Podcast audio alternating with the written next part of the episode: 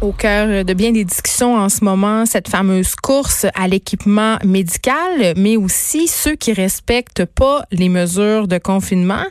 Parmi eux, des entreprises de recouvrement. On va tout de suite parler de tout ça avec Jean-Louis Fortin, directeur de notre bureau d'enquête chez Québécois. Bonjour Jean-Louis. Bonjour.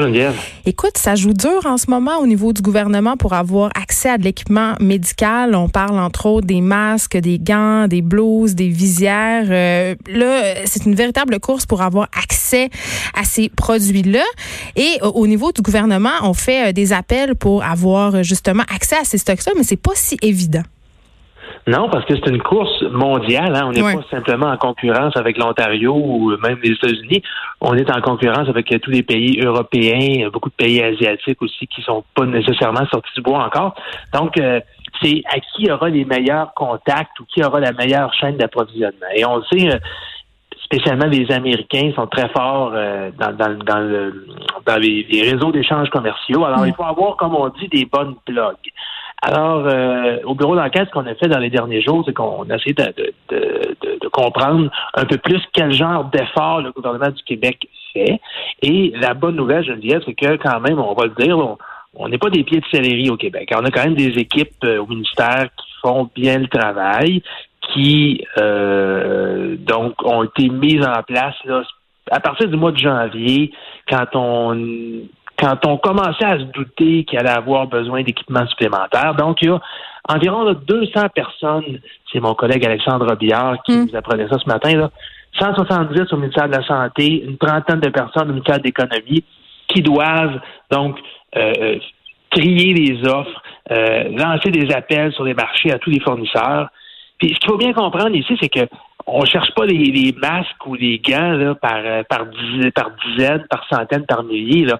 Ça prend des cargaisons de 2 millions, 5 millions de, de gants, 2 euh, millions de masques, etc. Donc, ce ne sont pas des petites commandes. Hmm. Euh, mais, mais ce qu'on comprend, donc, c'est qu'il y a beaucoup, beaucoup d'efforts qui sont déployés au niveau du gouvernement du Québec. Ça fonctionne. Là. Il y a certaines commandes qui ont été reçues, entre autres, on nous parlait que plusieurs millions de gants ont été livrés le 31 mars, donc euh, il y a deux jours. Euh, ça a donné un, peu de répit. Là, François Legault parlait de trois à sept jours. Puis là, finalement, hier, il a dit bon, mais ben, là, c'est une semaine. mais c'est pas long, une semaine, Jean-Louis, là, quand même. Les gens, les gens capotent, surtout euh, qu'on apprend euh, qu'il y a des fournitures, euh, je pense entre autres à ces fameux masques N95 qui sont faits pour protéger les travailleurs de la santé, qui avaient été commandés de la Chine par un entrepreneur chinois de Montréal, puis qui ont été renvoyés aux États-Unis après avoir été livrés au Québec. Les États-Unis, quand même, qui se livrent à une guerre justement pour avoir accès à ces produits-là. On a, ont racheté aussi une commande euh, directe sur un tarmac en France. Ça, c'est inquiétant, là. Il y a tout un flou présentement autour de l'importation de, des masques. Quand on, regarde, bon, tout, le monde le sait, c'est possible euh, en ligne maintenant d'avoir accès. Ta commande est rendue où en temps réel? Et donc, dans le cas de cet entrepreneur-là de, Saint-Lambert sur la rive sud, ben, lui, clairement, attendait 10 euh, 000 masques. donc, l'équipement depuis dimanche passé était quand on allait sur le site web de DHL, c'était écrit bon ben voilà, c'est arrivé au Québec, on attend de pouvoir avoir accès aux boîtes, de les hmm. ouvrir. Et là, mercredi, euh, comme par hasard, euh, ça retourne toujours selon le site web aux États-Unis.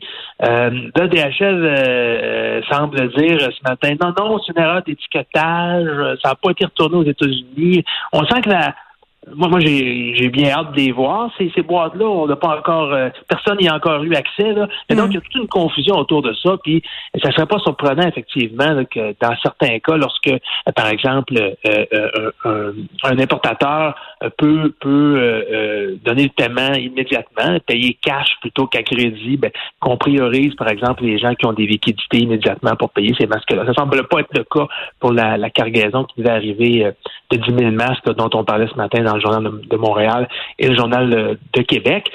Mais, tout ça pour dire que chacun y va de, de, ses contacts, de ses plugs un petit peu partout à travers le monde pour se faire venir des, de l'équipement le, plus rapidement possible. Oui, Jean-Louis, puis par rapport à ces plugs-là, justement, on voit circuler un peu partout des gens qui prétendent avoir accès à ce matériel-là, mais la préoccupation qu'on a en ce moment par rapport justement à ces fameuses plugs dont on parle, c'est la qualité aussi du matériel qui va se rendre jusqu'à nous. Là. Comment s'assurer, par exemple, que ce ne sont pas des copies, que ce ne sont pas non plus du matériel, que c'est pas du matériel qui a été fait avec des, des matériaux de moins de qualité. C'est quand même un enjeu majeur. Là, on parle de protection euh, des malades, de protection du personnel de la santé?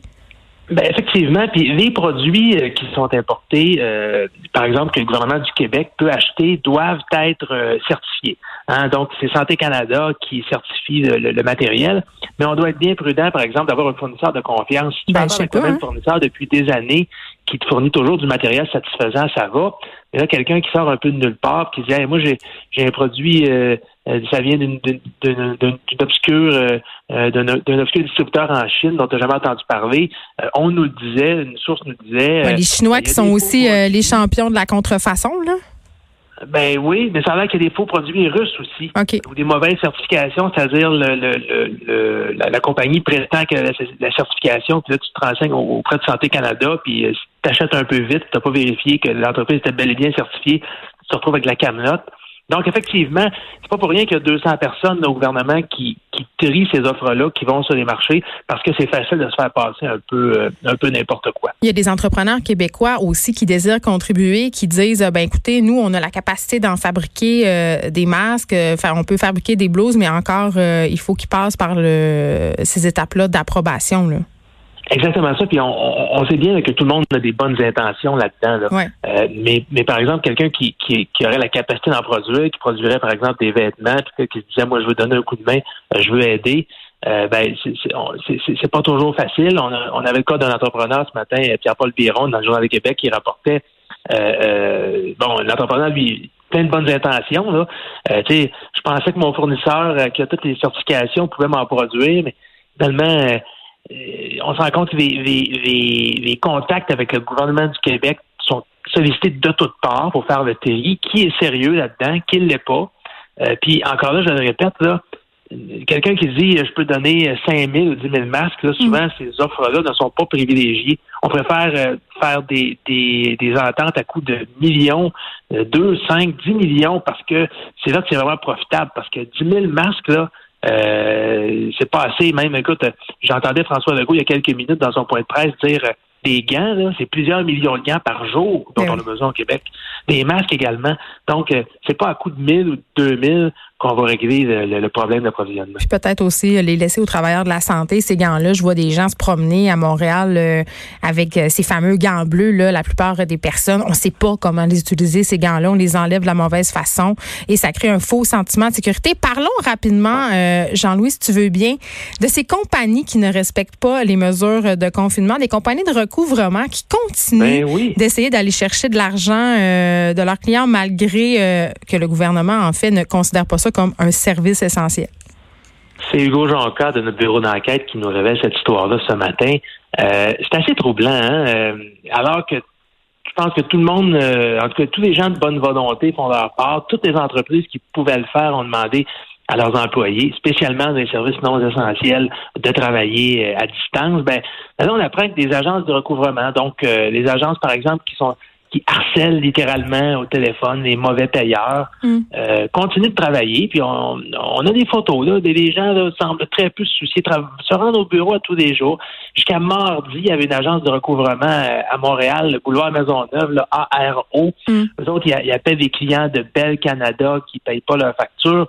Et puis, euh, donc, on, on les voyait travailler comme si de rien n'était. Imagine-toi donc, Geneviève, qu'il a fallu que notre bureau d'enquête appelle chez Bell pour dire voyons donc, c'est pas un service essentiel, ça, pour que la compagnie de recouvrement euh, ferme boutique et décide finalement de renvoyer les employés chez eux. Mais il y avait Bell, il y avait Hydro aussi, mais j'en souligne, euh, là, je veux pas faire du Bell bashing, là, mais quand même, Bell qui, avait, qui a décidé d'augmenter ses tarifs en pleine crise de la COVID-19. Ils n'ont pas eu trop le mémo, là, hein? Non, puis là, bien sûr, la définition de service essentiel, c'est pas une question d'interprétation. Très clairement, le ministère euh, nous le dit, les services de recouvrement, ce n'est pas un service essentiel. C'est pas juste une question, on, est capable d'être, euh, on est humain là-dedans. C'est pas simplement une question de propagation du virus. On est dans une situation où il y a un million et demi de Canadiens qui ont fait une demande d'aide parce qu'ils ont perdu leur emploi. On peut-tu leur donner un petit break à ces gens-là? Exact, exactement ça. Je pense que le recouvrement, là, puis les mauvaises créances, là, s'attendre un mois ou deux que les gens puissent commencer à sortir de chez eux puis se trouver un boulot avant de commencer à les harceler pour qu'ils payent les factures. Donc, c'est à la fois un problème, à mon avis, euh, moral, évidemment de santé publique, mais aussi moral. Je pense que ces entreprises-là devraient se demander s'ils contribuent vraiment au bien de la société en harcelant les gens comme ça au téléphone, alors qu'on va avoir des chiffres de, de chômage jamais vus depuis très, très longtemps. Moi, en même temps, ce qu'on a pu voir sur les photos qui ont été prises, c'est que les employés non seulement étaient au travail, mais qui ne respectaient pas le 2 mètres de puis il y a même euh, des employés qui ont témoigné de façon anonyme euh, pour dire que l'entreprise leur aurait fourni une espèce de laisser-passer si jamais se faisait questionner. Quand même, il faut le faire. C'est de la mauvaise foi manifeste. Mais effectivement. Puis là, on pense que le message est passé. Ça fait plusieurs cas comme ça que notre bureau d'enquête mm. dévoile depuis une semaine et demie sur des compagnies de recouvrement. S'il y a encore une compagnie de recouvrement aujourd'hui, d'une part, qui fait travailler ses employés euh, au bureau, euh, je pense que là, le message est passé. Le gouvernement nous le dit, c'est inacceptable. Euh, on répète le message à tous les jours. Puis aussi, ben, même ceux qui le font à distance, il y aura peut-être des petites questions à se poser sur le, le, côté éthique de tout ça. Exactement ça. Jean-Louis Fortin, merci, directeur du bureau d'enquête. Je pense qu'on vous avait invité par ailleurs le public à vous faire part si jamais il était témoin de situations aberrantes comme ça, ils peuvent vous écrire. Euh, tout à fait. Euh, on a plusieurs journalistes. Là. Toutes nos équipes sont là-dessus pour encore plusieurs semaines. Merci beaucoup. Très bien. Salut, Geneviève. Cube Radio. Vous écoutez. Les